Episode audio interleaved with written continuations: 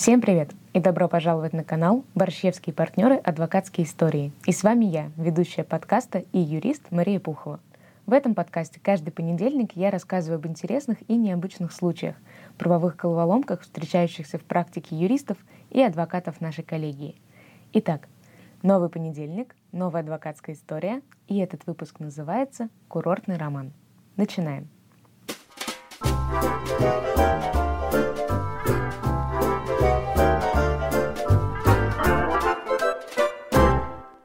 Одна юная русская девушка, путешествуя по Америке году в 2007 встретила свою любовь. Молодого, красивого австралийца. Очень красивого, даже на фото в паспорте. Ну а дальше закрутилась, завертелась, переезд к любимому в Нью-Йорк, свадьба. В общем, американская мечта стала реальностью. Спустя какое-то время молодожены переезжают на родину мужчины в Австралию – покупают большой уютный дом в живописном районе, заводят двоих детей, мальчика и девочку. Но время идет, и жена, будучи программистом, дистанционно и весьма успешно работала на одну российскую компанию. Муж, в общем, пытался где-то найти заработок то там, то здесь, но с трудоустройством он испытывал некоторые проблемы – в итоге наша героиня в одиночку вела домашнее хозяйство, содержала семью, поддерживала семейный очаг и вскоре получила одно очень привлекательное предложение по работе, но с обязательным переездом в Россию матушку. На семейном совете было принято решение карьерному росту девушки не препятствовать и уехать из Австралии всей семьей в Москву.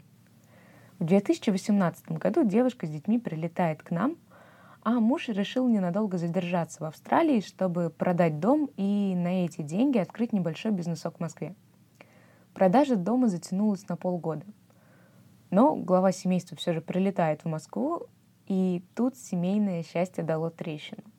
Карьера девушки пошла в рост, а вот австралийцу без знания русского языка и уникальных особенностей нашего менталитета найти себе место было затруднительно – Промаявшись еще какое-то время, буквально месяц, мужчина улетел обратно в другое полушарие, что, признаться, не способствует укреплению брачных уз. В итоге молодые люди приняли решение развестись. Встал вполне ожидаемый вопрос. А с кем дети? Тут договориться родителям не удалось, а значит, пора в суд. Но в какой? Австралийский или российский? Дети к тому моменту уже больше года в Москве. Ходят в школу, детский садик, полностью ассимилировались и даже стали забывать английский, из-за чего на самом деле общение с отцом становилось все более проблематичным. По международному праву вопрос о порядке общения родителей с детьми разрешается в том суде, который расположен в месте постоянного проживания детей, ну, то есть в Москве в нашей истории, за одним исключением. Если дети были перемещены в это место насильно, то есть украдены. А вот вопрос о том, были ли они украдены, решает суд по месту их э, предыдущего жительства. В итоге получилась следующая ситуация. Девушка, наша доверительница, пошла в районный суд в Москве, требуя определить место жительства детей с ней. Процесс идет своим чередом, судья на ее стороне, но вдруг из австралийского суда приходит письмо. Прекратите производство, у российского суда нет полномочий. Дети были вывезены из Австралии насильно, украдены собственной матерью. И их место жительства теперь определено с папой. В общем, вот что постановил австралийский суд. Вполне ожидаемо. Ведь э, у нашей доверительницы даже не было физической возможности участвовать в том австралийском процессе. Все это происходило в разгар пандемии и в условиях закрытых границ. Конечно же, о таких подробностях, как совместное принятие решения о переезде семьи в Россию – и о том, что уже здесь, в России, отец на самом деле пытался похитить детей, мужчина в австралийском суде тактично умолчал.